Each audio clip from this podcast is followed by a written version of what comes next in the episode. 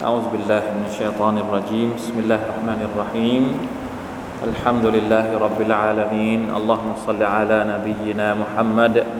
وعلى آله وصحبه أجمعين. سبحانك لا علم لنا إلا ما علمتنا إنك أنت العليم الحكيم. رب اشرح لي صدري ويسر لي أمري. واحلل عقدة من لساني يفقه قولي. اللهم انفعنا بما علمتنا وعلمنا ما ينفعنا وزدنا علما ربنا ظلمنا أنفسنا وإن لم تغفر لنا وترحمنا لنكونن من الخاسرين ربنا آتنا من لدنك رحمة وهيئ لنا من أمرنا رشدا الحمد لله พี่น้องครับวันนี้น่าจะเป็นตอนสุดท้ายสำหรับเอ่อซีรีส์เอ่อหนังสือหรือว่าบทความที่เรากำลังเอ่อเอ่อเรียนอยู่นะครับ ทั้งหมดวันนี้เป็นตอนที่ 7 น่าจะเป็นเอ่อ ตอนสุดท้ายแล้วอินชาอัลลอฮ์อยู่ในช่วงปลายปีพอดีเลยนะครับเเดี๋ยวถ้าจบอันนี้เสร็จเนี่ย ผมตั้งใจว่าชุดที่จะเอามาเป็นเนื้อหาในการสอนของเราสำหรับปีหน้าเนี่ยคิดเอาไว้แล้ว แต่ว่ายังไม่บอกนะครับว่าเป็นอะไรอินชาอัลลอฮ์เดี๋ยวจะมาเอ่อมามาบอกอีกครั้งหนึ่ง วันนี้จบจบเรื่องนี้ ก็จะเหลือเวลาอีกประมาณสักสามสัปดาห์ อาจจะเป็นการพูดคุยประเด็นเบาๆ หรือว่าหัวข้ออะไรนั้นเดี๋ยวเดี๋ยวกลับไปหาก่อนนะครับสำหรับสัปดาห์หน้านะอินชาอัลลอฮ์สุบฮานะฮูวตะลาเรามาดูกันก่อนนะครับ วันนี้เป็นข้อที่ 17 18 19 20 แล้วก็ 21 ให้หมดเลยนะครับเหลือเหลืออีกประมาณหน้าครึ่งนะครับ จากหนังสือของเชคอับดุลรห์มานเบนนาซิรอัสซาดีالوسائل المفيدة للحياة السعيدةเคล็ดลับดีๆ ให้ชีวิตมีความสุขนะครับ เป็นงานเขียนของนักปราชญ์ในถ้าจะบอกว่าเป็นนักปราชญ์ในยุคก่อนหน้ายุคของเรานะครับ นิดนึง เพราะว่าท่านเชคอับดุลรห์มานอัสซาดีเนี่ยท่านเสียชีวิตในปีฮิจรัชศักราช 1376กี่ปีแล้วอ่าปีนี้1443เป็นปีปฏิทินตามปฏิทินอิสลามอะนะอ่า143 1443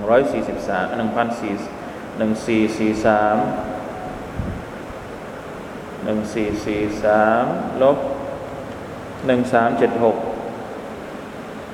อ่าหกสิบเจ็ดปีที่แล้วนะครับ ท่านเสียชีวิตเมื่อ 67 ปีที่แล้ว ก็คือยัง ยังอยู่ในยุคของอถ้าจะบอกว่าเป็นของ ผมก็อาจจะไม่ทันเพราะว่าอายุยังไม่ถึง เป็นยุคของพวกเราอยู่ยังไม่ได้ยังไม่ใช่ยุคอดีตมาก ๆ ไม่ใช่นะครับ เพราะฉะนั้นเนื้อหาต่างๆ เราจะเห็นว่ามีความทันสมัยมากนะเป็นเคล็ดลับอย่างเวลาที่เราบอกว่าอย่างทุกวันนี้เวลาที่เราเราเข้าเข้าไปในร้านหนังสือ ร้านหนังสือทั่ว ๆ ไปที่อยู่ในห้างที่อยู่ในอะไรเนี่ยเราก็จะเห็นหนังสือประมาณนี้ หนังสือเคล็ดลับการใช้ชีวิต มีเขาเรียกว่าอะไรนะไลฟ์โค้ชออกมาสอนว่าจะใช้ชีวิตอย่างไร ไม่ให้จมอยู่กับความทุกข์ให้มีความสุขอย่างไร แน่นอนว่าในอิสลามเองเราก็มีเนื้อหาและข้อมูลต่างๆ ที่เป็นประโยชน์ให้กับพวกเรา แต่บางทีเราไม่ได้เข้าถึงเราไม่ได้ศึกษาเราไม่ได้อ่าน ดังนั้นหนังสือเล่มนี้จึงถือว่าเป็นหนังสือที่ เหมาะเจาะมากเหมาะสมมาก โดยเฉพาะในยุคในโลกยุคปัจจุบัน ปัจจุบันนี้เราจะเห็นพี่น้องหลายท่านหลายคนเพื่อนๆของเราหลายคน เวลาที่โพสต์ลงไปใน Facebook ก็ดี เวลาที่โพสต์ลงในโซเชียลก็ดี เราจะเห็นมุมบางมุมที่น่าเป็นห่วง โพสต์ความทุกข์ใจของตัวเอง โพสต์เรื่องความเบื่อหน่ายของตัวเอง เหมือนกับชีวิตไม่มีคุณค่าดังนั้นเป็นสิ่งที่ต้องระมัดระวัง เพราะว่าการจมอยู่กับมุมลบของชีวิตมากๆเนี่ยมันจะไม่ทำให้ชีวิตของเรามีความสุขได้นะครับ ดังนั้นอินชาอัลลอฮ์ทั้ง 21 หัวข้อที่เราเรียนมาทั้งหมดเนี่ยลองเอาไปปรับใช้ดูนะครับว่าข้อไหนที่มันเหมาะเจาะกับเราที่มันเข้ากับเรามากที่สุด กับสถานการณ์ในชีวิตของเราตอนนี้มากที่สุด เราก็เอาข้อนั้นมาใช้ มันไม่จำเป็นว่าตั้งทั้ง 21 ข้อเนี่ยเอามาใช้ทั้งหมดในคราวเดียวกัน บางทีวันนี้นะข้อที่ข้อที่ 16 อาจจะเหมาะกับเรา เพราะเราเจอสถานการณ์แบบนี้ พอวันต่อไปเราเจอสถานการณ์ใหม่ มีเหตุใหม่ มีสาเหตุใหม่ที่ทำให้เราต้องเจอกับปัญหาใหม่ ๆ มันอาจจะเหมาะกับข้ออื่นก็ได้นะครับ ให้ดูเป็นแนวทางก็แล้วกันว่าหัวข้อไหนประเด็นไหนที่เหมาะกับสถานการณ์ที่เราต้องเจอในช่วงเวลานั้นๆอินชาอัลลอฮ์ หรือบางหัวข้อเนี่ยก็ใช้ได้กับทุกสถานการณ์ อย่างเช่นข้อที่ 17 ข้อที่ 17 นี้เขาบอกว่าอย่างไร คิดดีได้ดี คิดไม่ดีก็จะได้ตามนั้นท่านเชคบอกว่าพึงตระหนักเถิดว่าชีวิตของท่านจะก้าวเดินตามความคิดของท่าน อันนี้มันมันคล้ายกันเลยนะ กับที่เราฟังบรรดาคนที่บอกว่าเป็นตัวเองเป็นไลฟ์โค้ชคนที่ออกมา ต้องคิดดี ความคิดต้องดีก่อนแล้วชีวิตถึงจะดี อันเนี้ยเห็นไหมอันนี้ 67 ปีมาแล้วนะ ที่มีคำแนะนำอย่างนี้จากนักปราชญ์หรือว่าผู้รู้ที่เป็นชาวมุสลิมนะที่มาบอกกับเราเราไม่จำเป็นต้องอินกับบรรดาคนที่ออกมาพูดในช่วงหลังๆ แล้วคิดว่าโอ้โห เก่งมากเลยคนนี้ออกมาบอกนู่นนี่นั่นทำให้ฉันมีกำลังใจชีวิตที่ดีขึ้น แต่ปรากฏว่าก่อนหน้านี้ก็มีคนพูดแบบนี้อยู่แล้ว มันไม่ใช่จำพวกไม่ไม่ไม่ใช่เฉพาะคำพูดของของผู้เขียนอย่างเดียวนะครับ ที่บอกว่าคิดดีเนี่ยชีวิตก็จะดีตามเนี่ยชีวิตของเราเนี่ยจะก้าวเดินตามความคิดของของท่าน ฉะนั้นหากความคิดของท่านดำเนินไปในทางที่ดีงาม มีคุณค่าที่สร้างสรรค์ มันก็จะเป็นประโยชน์อย่างมหาศาล ทั้งต่อเรื่องศาสนาหรือเรื่องทางโลก ชีวิตของท่านจะพบพานแต่ความสุขและในทางตรงกันข้าม หากคิดไม่ดีทำไม่ดี ชีวิตนี้ก็อย่าหมายว่าจะพบกับความสุข มันใครๆเขาพูดอย่างนี้นะโค้ชสมัยนี้เขาก็พูดอย่างนี้นะคนที่มาบอกเคล็ดลับความสุขในการใช้ชีวิต ก็จะมีคำพูดแบบนี้กันทุกคน แต่จะบอกว่าข้อเท็จจริงนี้ไม่ใช่เฉพาะไม่ได้เป็นคำพูดของคนสมัยปัจจุบันเท่านั้น แม้กระทั่งในฮะดีษของท่านนาบีสุลต่านละอะลัยวะสัลลัมฮะดีษของท่านศาสดามุฮัมมัดสุลลัลละสัลลัมที่ท่านเล่ามาจากพระองค์อัลลอฮ์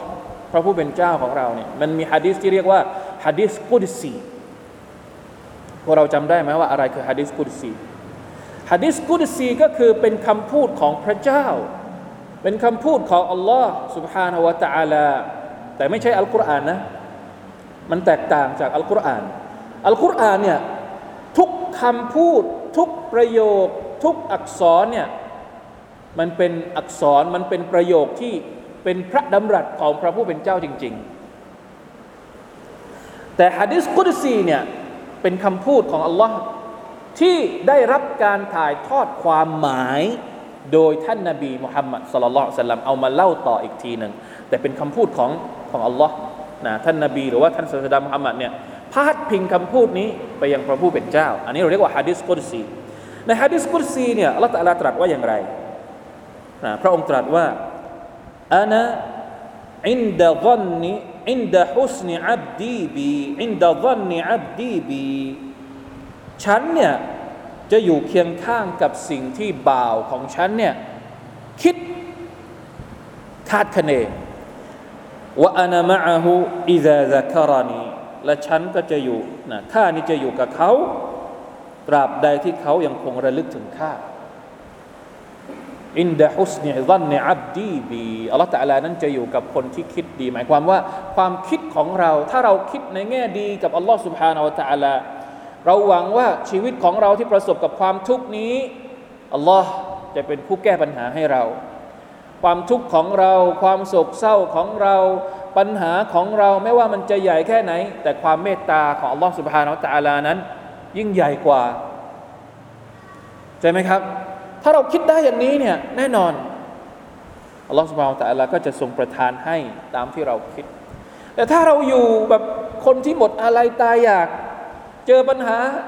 โอ้ไม่มีทางออกแล้ว ไม่มีทางแก้แล้ว ในหัวเนี่ยมีแต่มุมมืด มุมดำเราจะให้อัลลอฮฺตาลาแก้ปัญหาให้กับเขาอย่างไงในเมื่อเขาไม่ต้องการเองอะ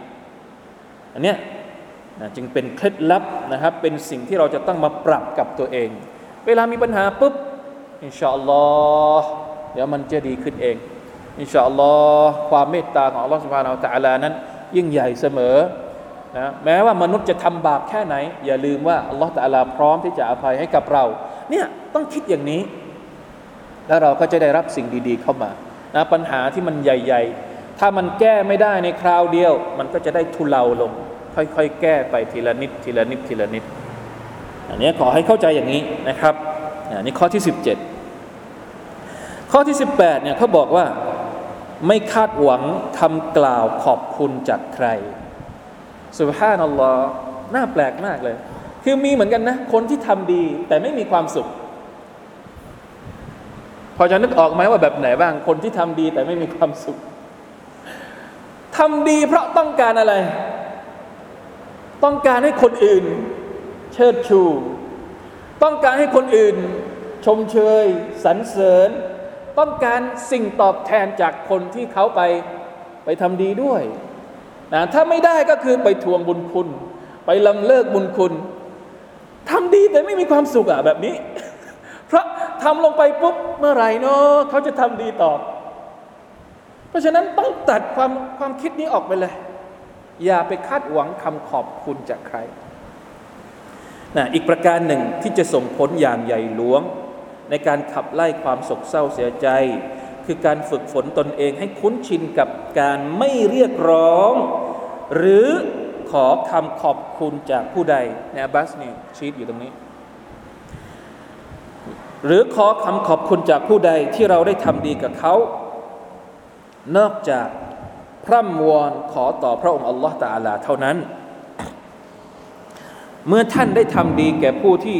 ท่านต้องรับผิดชอบ หรือผู้ที่ท่านมีหน้าที่ต้องรับผิดชอบ พึงตระหนักเถิดว่านี่เป็นการปฏิสัมพันธ์ของท่านกับอัลลอฮ์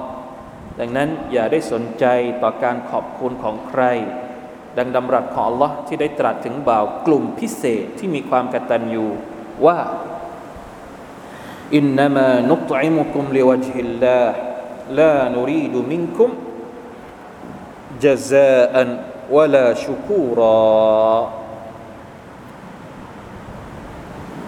เป็นอายัดอัลกุรอานนะครับ จากสุรทูลอินซานอายัดที่ 9 ความว่าพวกเขากล่าวว่าแท้จริง เราได้ให้อาหารแก่พวกท่าน โดยหวังความโปรดปรานของ Allah เราไม่ได้หวังการตอบแทนและการการขอบคุณจากพวกท่านแต่ประการใดมาชาอัลลอฮ์อันนี้คือคำสอนของอิสลาม เวลาที่เราทำดีกับใครเนี่ย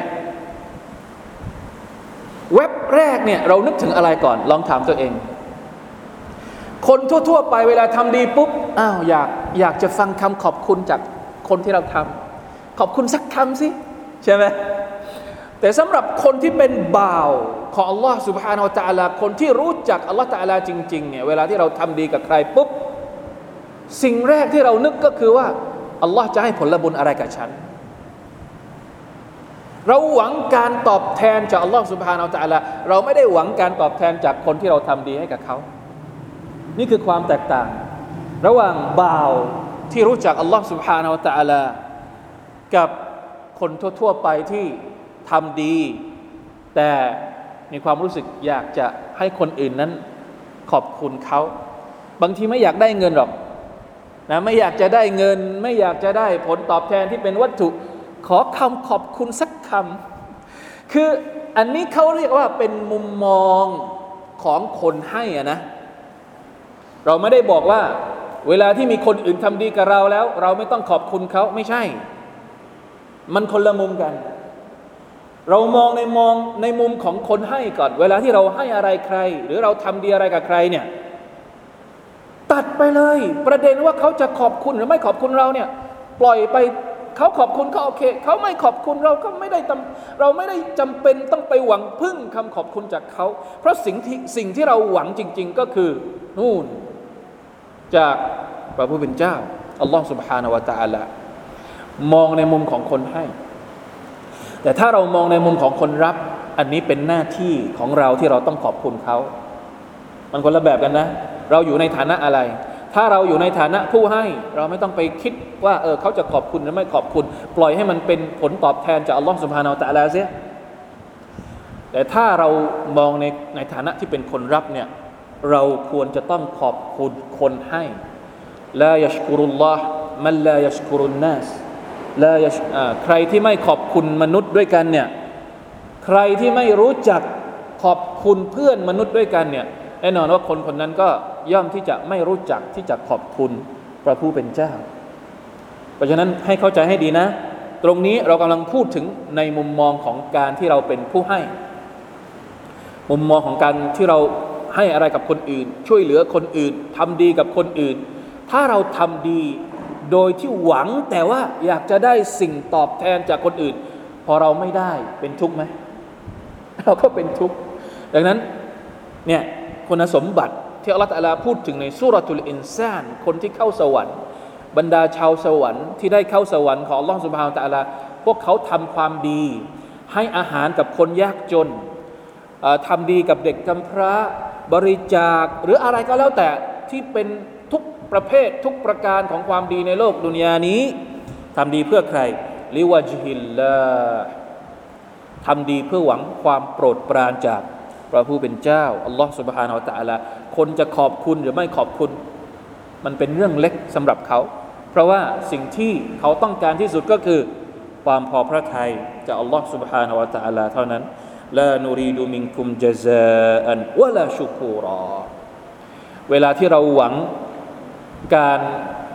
คำการตอบแทนจากอัลลอฮฺสุบฮานาอัลตะลาเนี่ยความหวังของเรามันจะมันจะบานสะพรั่งอะเพราะว่าอัลลอฮฺตะลาเวลาที่พระองค์ตอบแทนความดีของ มนุษย์เนี่ยมันมันเป็นเท่าเท่าเท่าเท่าอะมันเยอะอะ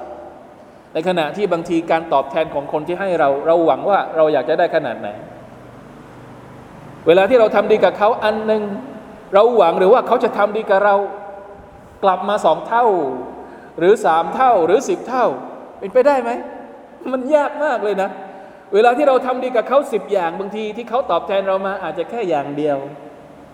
ถูกต้องไหมครับ แต่สำหรับอัลลอฮฺตะลาเราทำดีหนึ่งอย่าง กับใครก็ได้ กับสัตว์กับแมวนะขนาดแมวอะเราทำดีกับแมวเนี่ยอัลลอฮฺตะลายังให้ผลบุญกับเราเลยอะเริ่มด้วยสิบหนึ่งความดีคูณกับสิบเป็นที่ตั้งก่อนเลย เพราะฉะนั้นคนที่หวังการตอบแทนจากอัลลอฮฺสุบานตะลามันจะเศร้าได้ยังไง เป็นไปไม่ได้ นะครับ เพราะฉะนั้นอย่าเป็นคนที่ทำดี เพราะหวังคำขอบคุณจากใครหน้าไหน แต่เราทำดีทั้งหมดนั้น เพราะหวังความโปรดปรานจากอัลลอฮฺ سبحانه และ تعالى เรื่องนี้เน้นย้ำเป็นกรณีพิเศษในการปฏิสัมพันธ์กับสมาชิกในครอบครัวลูกหลานหรือเครือญาติและคนที่ท่านมีความสัมพันธ์แน่นแฟ้นยิ่ง ไม่ต้องเรียกร้องหรือถามหาคำขอบคุณอันใด เมื่อใดที่ท่านตั้งใจแน่วแน่ ในการขจัดเรื่องร้ายๆออกจากพวกเขา นั่นเท่ากับว่าท่านได้ทำให้พวกเขาสบายใจ และท่านเองก็สบายใจตามไปด้วย ใช่ไหมครับ กับคนที่เรารู้จักนี่แหละ เรามักจะคาดหวัง คนเป็นพ่อก็คาดหวังจากลูก คนเป็นสามีก็คาดหวังจากภรรยา คนเป็นภรรยาก็คาดหวังจากสามี คนเป็นเพื่อนก็คาดหวังจากเพื่อน คนเป็นครูก็คาดหวังจากลูกศิษย์ใช่ไหมคนเป็นครูคาดหวังจากลูกศิษย์อะจริงๆ ผมเองก็มีความรู้สึก คนที่มีลูกศิษย์ใช่ไหมอ๋อไอ้ลูกศิษย์คนนี้มันไม่เคยมาหาฉันเลย มีความทุกข์อะเราเป็นคนที่ประสิทธิ์ประสาทความรู้หรือว่าให้ความดีกับเขาแท้ๆแต่เราต้องมามีความทุกข์เพราะลูกศิษย์ไม่มาเรา ตัดไปเลย จะได้ไม่ต้องไปคิดอะไรมาก เราทำหน้าที่ของเรา แล้วเราก็ไปรอรับ ผลตอบแทนผลตอบแทนจากอัลลอฮฺสุบฮานตะอัลาจบไม่ต้องมานั่งทุกข์อยู่สุบฮานัลลอฮ์อันนี้ก็เลยเน้นเป็นพิเศษ คนที่เรายิ่งใกล้ชิด เรายิ่งคาดหวังจากเขา ยิ่งเราคาดหวังจากเขามากเท่าไหร่ เราจะยิ่งทุกข์มากเท่านั้นลาอิลาฮะอิลลัลลอฮ์ลาอิลาฮะอิลลัลลอฮ์ เพราะฉะนั้นให้นึกถึงอายัดเมื่อกี้ลานุตอิมุกุมอะไรนะอินนามะอะไรนะอินนามะนุตอิมุกุมลิวะจฮิลลาห์ลิวะจฮิลลาห์เราเราทำดี เราสอน เราบริจาค เราช่วยเหลือลิวะจฮิลลาห์เพื่อความโปรดปรานของ Allah Subhanahu wa Taala นะครับ อ่า ข้อที่ 19ทำอะไรด้วยความเต็มใจและรู้จักเลือกแต่สิ่งที่ดี ปัจจัยที่ทำให้เกิดความสบายใจอีกประการหนึ่งก็คือ การที่เราทำดีด้วยความสมัครใจและเต็มใจ ไม่ใช่การบังคับตัวเองจนจนเกิดความรู้สึกวิตกกังวล แล้วท่านก็จะหวนกลับมาโทษตัวเอง เนื่องจากไม่ได้รับผลดีอะไรเลย ตุเพราะท่านเลือกบนทางที่คดเคี้ยวซับซ้อนเอง นี่เป็นส่วนหนึ่งจากวิทยาปัญญาและวิธีการที่ชาญฉลาด อีกประการหนึ่งก็คือเวลาที่มีเรื่องต่างๆ ยุ่งยากมากมายให้เลือกทำต้องรู้จักเลือกสิ่งที่ไม่มีพิษภัย สิ่งที่สวยงามน่าสนใจ มันจะยิ่งเพิ่มความรู้สึกสบายใจและปลดความทุกข์ระทมให้หมดไปได้ จับเอางานที่มีประโยชน์มาวางไว้ตรงหน้า และมุ่งมั่นในการปฏิบัติอย่างจริงจัง เพื่อให้บรรลุวัตถุประสงค์ เพื่อท่านจะได้เพลิดเพลิน และไม่ต้องเหลียวมองเรื่องร้ายๆ ที่เป็นสาเหตุทำให้เกิดความวิตกกังวลและโศกเศร้า จงอาศัยการผ่อนคลายและรวบรวมจิตใจเพื่อการงานที่สำคัญ อันนี้อธิบายหน่อยหนึ่งภาษาอาจจะดูกำกวมโบราณโบราณหน่อย ให้เลือกทำสิ่งที่เรารู้สึกว่าทำแล้วสบายใจ ถ้าสมมติถ้าเป็นเด็ก เด็กที่สมมติว่ากำลังจะจบมปลาย ถามว่าจะไปเรียนอะไร เราเลือกคณะที่จะเรียนเนี่ยเราเลือกจากอะไร บางคนก็บอกว่า พ่ออยากจะให้เรียนคณะนี้ อย่าไปบังคับลูกมันนะท่านนี้เห็นไหมส่วนใหญ่แล้วมันจะเป็นอย่างเนี้ย พ่อบังคับให้เรียนอันนี้ แม่บังคับเรียนอันนี้ ตัวเองไม่ได้อยากเรียน รู้รู้อีกทีเรียนจบสี่ปี ไม่มีความสุขเลย เห็นไหมภาษาวัยรุ่นเขาเรียกว่า ไม่มี passion อะแล้วมันจะมีความสุขได้ยังไงในเมื่อทำไปเหมือนโดนบังคับ ใคร ไม่รู้แหละว่าใครบังคับ แต่เหมือนกับว่าไม่ใช่ไม่ใช่ไม่ใช่สิ่งที่ตัวเองต้องการจะทำจริง ๆ ถามว่ามีข้อมูลสนับสนุนไหม หมายถึงมีหลักฐานจากอัลกุรอาน หรือมีหลักฐานจากฮะดีสไหมที่สนับสนุนความคิดในข้อนี้เคล็ดลับในข้อนี้ แน่นอนว่ามันเป็นเรื่องเกี่ยวกับดุนยานะมันไม่ได้เรื่องเกี่ยวกับศาสนาไม่ไม่ใช่เรื่องที่เกี่ยวกับละหมาด หรือทำอิบาดัตไม่ใช่ อันนั้นเราจะไม่มี passion โอ้วันนี้ไม่มี passion ที่จะละหมาดก็เลยไม่ละหมาดอะคงไม่ใช่ละอันนี้ไม่เกี่ยว อันนี้เรื่องศาสนา หมายถึงว่าเรื่องทั่ว ๆ ไปอะ เรื่องอาชีพ เรื่องเรียน เรื่องงานอดิเรก หรืออะไรก็ตามแต่ที่มันเป็นการแสวงหาปัจจัยยังชีพ ในแต่ละวันเนี่ยเราจะเลือกแบบไหน มีคำแนะนำมีคำแนะนำนะครับ จากอัลกุรอานจากฮะดีษของท่านนาบีท่านอ่าเราเคยอ่านแล้วฮะดีษท่านนาบีบอกว่าอิฮริสอาลามายังฟะอุพยายามหาสิ่งที่มันเป็นประโยชน์กับตัวเรามากที่สุด ไอ้เรื่องที่มันไม่ค่อยเป็นประโยชน์ มันไม่ถนัด เอาไว้ เอาไว้ไกลๆก่อน เอาเรื่องที่ถนัดที่ชอบก่อน ในอัลกุรอานบอกว่ายังไง กุลกุลลุนยะมาลุอาลาชาคิลติกุลกุลลุนยะมาลุอาลาชาคิลติจงกล่าวเถิดโอ้มุฮัมมัดว่า แต่ละคนน่ะมีทางถนัดของตัวเองสุบฮานัลลอฮ์แต่ละคนมีทางถนัดของตัวเอง เพราะฉะนั้น พยายามหาสิ่งที่ตัวเองถนัดมากที่สุด ถ้าจำเป็นต้องเลือกนะอย่าไปเรียนแบบความสำเร็จของคนอื่น แล้วทำให้เรากดดันตัวเอง บางคนอยากจะสำเร็จเห็นคนอื่นสำเร็จในหน้าที่การงานก็ดี ในอาชีพก็ดีในการหารายได้ก็ดีก็อยากจะเป็นแบบเขาบ้าง พอลงมือทำจริงๆทำไม่ไหว กดดันนู่นนี่นั่น แล้วมันจะไม่เกิดความทุกข์ได้อยังไง ความสำเร็จมันไม่ได้มีแค่แบบเดียวอะยิ่งถ้าเป็นความสำเร็จที่อัลลอฮฺสุบฮานาอัลตะลาเป็นเกณฑ์มาตรฐานของอัลลอฮฺสุบฮานาอัลตะลาเนี่ยโอ้โห ไม่ต้องแข่งกับใครเลยครับ ถ้าเป็นความสำเร็จของมนุษย์ด้วยกันเนี่ยบางทีเราต้องแข่งกับคนอื่น จะได้สำเร็จ แต่ถ้าเป็นความสำเร็จตามเกณฑ์ตามมาตรฐานของอัลลอฮ์ไม่ต้องแข่งกับใครเลย แข่งกับตัวเอง แข่งกับตัวเองนี่แหละ ที่เราแพ้เนี่ยไม่ได้แพ้คนอื่นหรอกแพ้ใคร เราแพ้ตัวเราเอง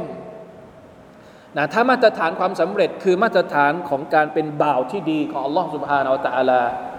ไม่ต้องไม่ต้องไปอิจฉาใคร ไม่ต้องไปรู้สึกน้อยอกน้อยใจกับใครไม่ต้องเลย เราอยู่ในเวของเรา คนอื่นก็อยู่ในเวของเขาไปพอจะเข้าใจไหมครับ อันเนี้ยบางทีเราก็ไม่ไม่ได้คิดอะ บางทีเราก็ไม่ได้คิด แล้วเราก็กดดันนะกดดันตัวเองก็ดี คนอื่นมากดดันเราก็ดี ต้องมานั่งปรับความเข้าใจกันใหม่ ว่าการที่เราทำในสิ่งที่เราไม่ชอบหรือไม่ถนัดในเรื่องต่างๆ ที่มันที่มันเป็นเรื่องทั่ว ๆ ไปเนี่ยนะบางทีมันไม่ได้มีผลดี ไม่ไม่ได้มันมันไม่ได้สร้างผลดีอะไรให้กับเราเลย น่าแปลกมากแม้กระทั่งท่านนบีสุลต่านละฮ์อะลัยฮิสัลลัมในขณะที่ท่านกำลังสร้างสังคมของเมืองมาดีนะหลังจากที่ท่านอพยพใช่ไหมครับ จากเมืองมักกะไปที่เมืองมาดีนะนี่ท่านกำลังสร้างรัฐอิสลาม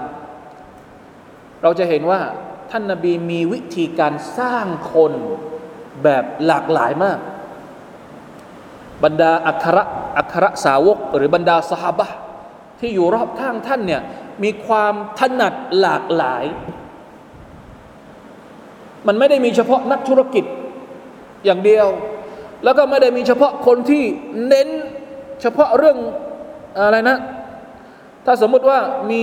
สหบะหรือว่ามีสาวกอยู่หนึ่งพันคน ทุกคนเป็นนักบวชกันหมดเลย มีไหมแบบนี้ สหบะของท่านนาบีอ่าคนนี้ถนัดเรื่องอะไร ถนัดเรื่องเกษตรอ๋อท่านนาบีก็ให้ทำเกษตรไป คนนี้ถนัดเรื่องเป็นแม่ทัพเป็นนักรบอ๋อให้ดูแลทหารไป อีกคนหนึ่งถนัดในเรื่องของการแสวงหาความรู้เป็นนักปราชญ์อบูฮุไรรอ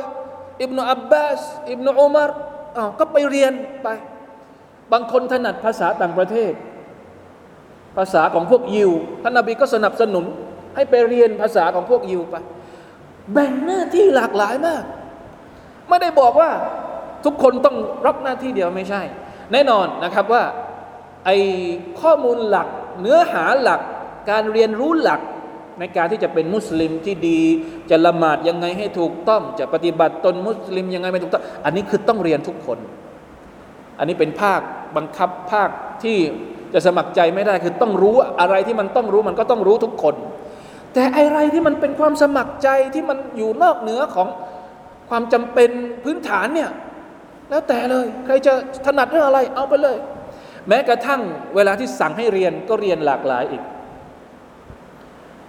นะให้เป็นผู้รู้ก็เป็นผู้รู้หลากหลาย คนนี้เป็นผู้รู้ในเรื่องของการแบ่งมรดก คนนี้เป็นผู้รู้ในเรื่องของการอธิบายอัลกุรอาน คนนี้เป็นผู้รู้ในเรื่องของการท่องจำพระวจนะ หรือว่าฮะดีษของท่านนาบีสุลต่านละฮ์อะลัยฮิวสัลลัม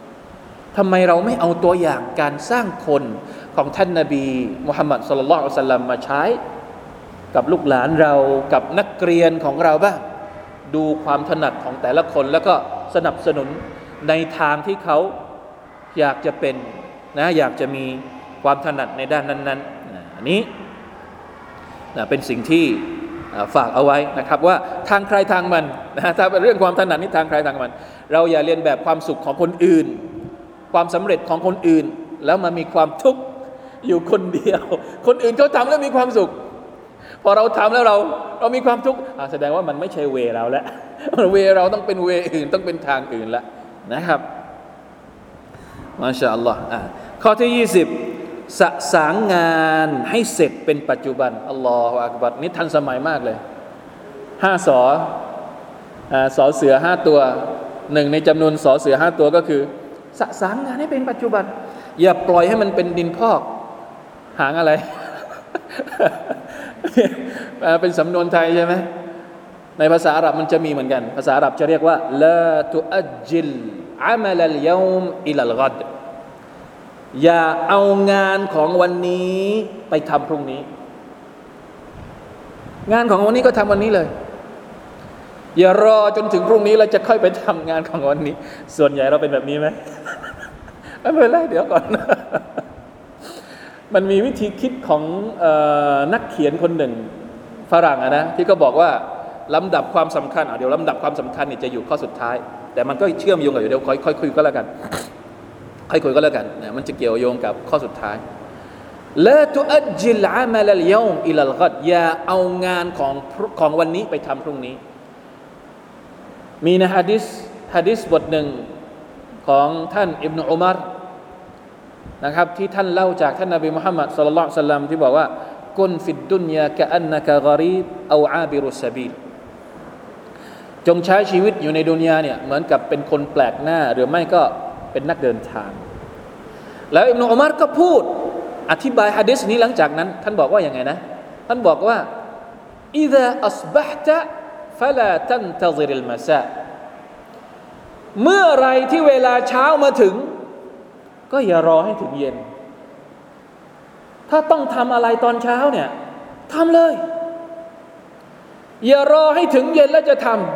ำงานที่ต้องทำตอนเช้าก็ทำตอนเช้าให้เสร็จเสียว่าอิดะอัมไซตะฟลาตันตซิริลซบะเมื่อเวลาเย็นมาถึง อย่ารอให้ถึงเช้าถึงจะทำทำให้เสร็จเป็นปัจจุบันแล้วจบเลยชีวิตนี้ง่ายมากเห็นไหมครับ เหมือนกันเลย อะไรบ้างที่เราต้องทำในเวลาของมันสมมติละหมาดห้าเวลาละหมาดเนี่ยมุมมองของแต่ละคนต่อละหมาดเนี่ยมันแตกต่างกันโดยสิ้นเชิงสำหรับบางคนการละหมาดเป็นอะไรที่ยากมาก กว่าจะลุกขึ้นมา กว่าจะลุกขึ้นมาไปเข้าห้องน้ำไปอาบน้ำละหมาดโอ้โห งัดแล้วงัดอีกกว่าจะขึ้นอินวะอินนะฮะละกบีรตุนอัลกุรอานบอกว่าละหมาดเนี่ยเป็นเรื่องที่หนักสำหรับใครบางคน แต่สำหรับคนที่อิลลาอัลลคาชิอีนสำหรับคนที่มีสมาธิมีความสงบเสงี่ยมสำหรับคนที่รู้จักอัลลอฮฺเราตะลาละหมาดเป็นสถานที่แห่งความสุข ตัวละหมาดเดียวกัน แต่คนสองคนที่มองไปอยู่แล้วมองไปที่มามาที่การละหมาดเนี่ยมองไม่เหมือนกัน บางคนมองเป็นเรื่องหนักมาก กว่าจะละหมาดได้บางที เวลาละหมาดซูโบกเนี่ยหมดไปแล้วทำไมไม่ละหมาดตอนที่มันเริ่มเข้าเวลาละหมาดจบจบก็จบอะทำไมต้องรอให้มันเกือบเกือบจะดวงอาทิตย์ขึ้นแล้วค่อยจะละหมาด หรือบางทีดวงอาทิตย์ขึ้นแล้วยังไม่ละหมาดอีกเป็นเพราะอะไรอะมันติดปัญหาตรงไหน พอเข้าใจไหมครับ concept นี้ นี่แหละ งานที่เราต้องทำช่วงไหน เราก็ทำช่วงนั้นให้มันจบจบนะมันจะได้มีความสุขเห็นไหมคนที่ละหมาดต้นต้นเวลา จบมีความสุข หรืออามัลอื่น ๆทำจบแล้วมีความสุขไม่ต้องไปนั่งคิดมากอะไรมากไงสุฮานัลลอฮ์นะเพราะฉะนั้นลองคิดดูให้ดีนะครับ อันนี้คืออข้อที่ 20 ข้อสุดท้ายแล้วเวลาหมดแล้ว จัดลำดับความสำคัญของงานมาชาอัลลอฮ์สมควรอย่างยิ่งที่ท่านจะต้องจัดเรียงงานต่าง ๆ ที่มีประโยชน์ตามลำดับความสำคัญ คัดแยกสิ่งที่ตัวท่านชอบและปรารถนามันอย่างมาก เพราะสิ่งที่ตรงกันข้ามกัน มักจะทำให้เกิดความเบื่อหน่าย และไม่สบอารมณ์ หาตัวช่วยในเรื่องเหล่านี้ ด้วยการใช้ความคิดให้ถูกต้อง การปรึกษาหารือกับผู้อื่น ใครที่รู้จักปรึกษาหารือเขาจะไม่มีวันเสียใจ ศึกษางานที่จะลงมือทำอย่างละเอียด เมื่อวิเคราะห์แล้วว่ามีประโยชน์และตั้งใจแน่วแน่ ก็จงมอบหมายต่อ Allah แท้จริงพระองค์ทรงรักใคร่บรรดาผู้ที่มอบหมายต่อพระองค์ ข้อสุดท้ายเนี่ยหมายถึงว่า สิ่งที่เราต้องทำบางทีมันมีเยอะ อยากจะทำอันนั้นอยากจะทำอันนี้ แล้วมันก็สับสนวุ่นวายสเปะสปะไปหมด ง่ายที่สุดก็คือเอามาจัดลำดับเสียคำว่าจัดลำดับเนี่ยจริง ๆ แล้วในอิสลามเนี่ยมีตัวอย่างเยอะมากทำไมอิสลามต้องมีที่มันเป็น เขาเรียกว่าฟารดู ใช่ไหมครับ วาจิบ แล้วก็มีสิ่งที่เป็นสุนนะเพราะอะไร เพราะจะได้รู้ว่าอ๋อไอ้ที่มันเป็นฟารดู สิ่งที่เป็นศาสนกิจภาคบังคับ อันเนี้ยเราต้องทำก่อน ใช่ไหมส่วนไอ้ที่มันเป็นสุนัตศาสนกิจภาคสมัครใจเนี่ยอันนี้ต้องให้ต้องให้เสร็จอันนี้ก่อน แล้วจึงจะมาทำอันนี้ มันไม่โลจิกอะมันไม่มันรับมันไม่เป็นมันไม่เป็นตักกะ ที่เราจะไปทำสิ่งที่มันสำคัญน้อยกว่า แต่ไอสิ่งที่จำเป็นต้องทำเรายังไม่ได้ทำเลย เห็นไหมแม้กระทั่งในเรื่องศาสนาเองมันก็มี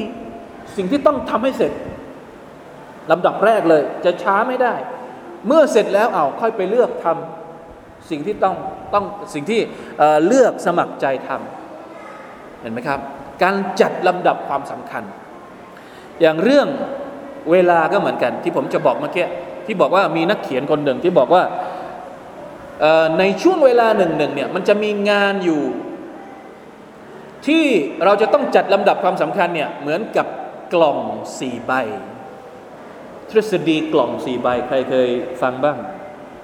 ลองหาในใน u t u b e หรือในอะไรก็ได้ผมจำชื่อคนเขียนไม่ได้ละ เขียนฝรั่งนี่แหละ ก็บอกว่าเวลาที่เรา สมมติตอนเนี้ยเราอยู่สมมติเราอยู่ในบ้านเฉยๆแล้วเราเราจะทำอะไรสักอย่างหนึ่งเนี่ยสิ่งที่เราจะทำเนี่ยมันไม่ออกไปจากกล่องสี่ใบ กล่องใบที่หนึ่งก็คือ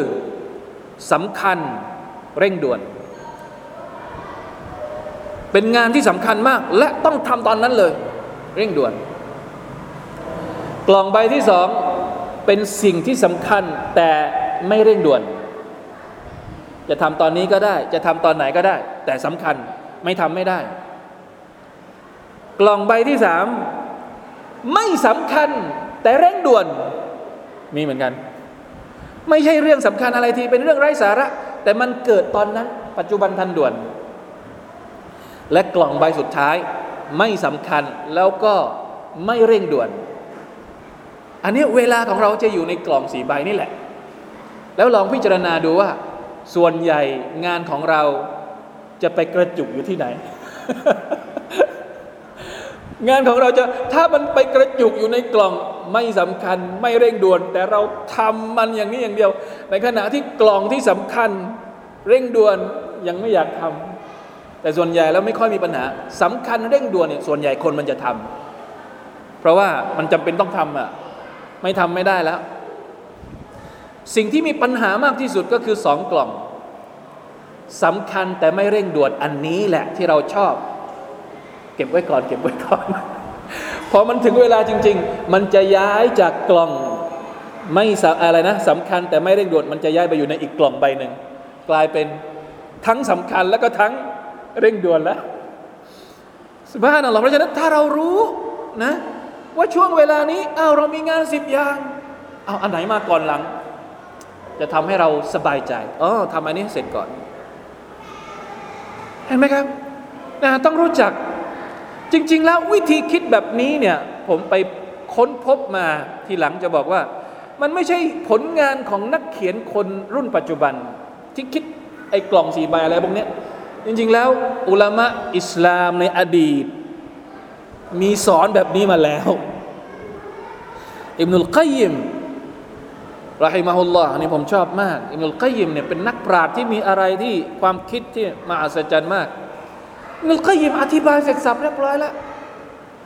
อธิบายว่าสิ่งที่มันเข้ามาในความนึกคิดของมนุษย์เนี่ยประมาณนี้แหละ ประมาณสี่อย่างนี้แหละสำคัญเร่งด่วนสำคัญไม่เร่งด่วน ไม่สำคัญ แต่เร่งด่วนกับไม่สำคัญแล้วก็ไม่เร่งด่วน แนวคิดเดียวกันเลย เป็นคำพูดของ อิมนุลกัยิมนะครับ แต่ไม่มีใครมาอธิบายขยายความให้มันยาวเหมือนกับนักเขียนคนรุ่นใหม่ๆนะครับ เพราะฉะนั้นมาชาอัลลอฮ์นะอัลฮัมดุลิลลาห์ชุกรต่อ Allah ขอบคุณอัลลอฮ์ سبحانه และ تعالى นะครับหวังว่าการพูดคุยของเรานะครับ ทั้งหมด 7 ตอน ก็อาจจะไปฟังย้อนหลังได้ว่ามันมีอะไรบ้าง เราอยากจะเป็นกำลังใจให้นะครับ กับทุกคนที่กำลังเจอกับบททดสอบต่างๆ ในชีวิต ขอให้เชื่อนะครับว่าทุกเรื่องทุกอย่างที่เรากำลังเผชิญอยู่ มันมีคำตอบ มันมีทางออก มันไม่มีอะไรที่เป็นทางตัน ถ้าสมมติว่าเรามีความรู้โดยเฉพาะความรู้ที่มาจากพระผู้เป็นเจ้าอัลลอฮ์ سبحانه และ تعالى อัลายะลามุมันขลักอัลายะลามุมันขลักวะฮุวัลลตีฟุลขบีรพระองค์อัลลอฮ์ سبحانه และ تعالى ผู้ทรงสร้างมนุษย์จะไม่รู้หรือว่ามนุษย์ต้องการอะไร จะไม่รู้ได้อย่างไร ว่ามนุษย์ต้องหาทางออกอย่างไรในเมื่อ พระองค์เป็นผู้สร้างเรา นะครับ พระองค์เป็นผู้รู้ทุกอย่างเกี่ยวกับเรานะครับอินชาอัลลอฮ์ سبحانه และ تعالى ก็ฝากไว้ด้วยอัลฮัมดุลิลลาห์อัลลอฮีบินอัมติฮิตะติมุสซาลิฮัดนะครับการพูดคุยของเรากับงานเขียนของอัชเชคอับดุลรห์มานอัสซาดีอัลวาซาอิลอัลมุฟีดะอิลฮายาติสซาอีดะหรือแปลเป็นไทยแบบง่ายๆ ก็คือว่าเคล็ดลับดีๆ ให้ชีวิตมีความสุขเป็นอย่างไรบ้างนะครับ เอาชีตกลับไปเลยก็ได้นะถ้าไม่จำเป็นต้องใช้แล้วก็เอาไปเป็นเอาไปกลับไปดูไปอ่านที่บ้านต่อก็ได้เลยนะครับวันนี้ก็ประมาณนี้นะครับ เดี๋ยวกลับมาดูกันในสัปดาห์หน้านะครับ ว่าเราจะเอาอะไรมาพูดคุยกันต่อไป والله تعالى أعلم وفقنا الله وإياكم لما يحب ويرضى وصلى الله على نبينا محمد وعلى آله وصحبه وسلم سبحان ربك رب العزة أما يصفون وسلام على المرسلين والحمد لله رب العالمين. والسلام عليكم ورحمة الله وبركاته.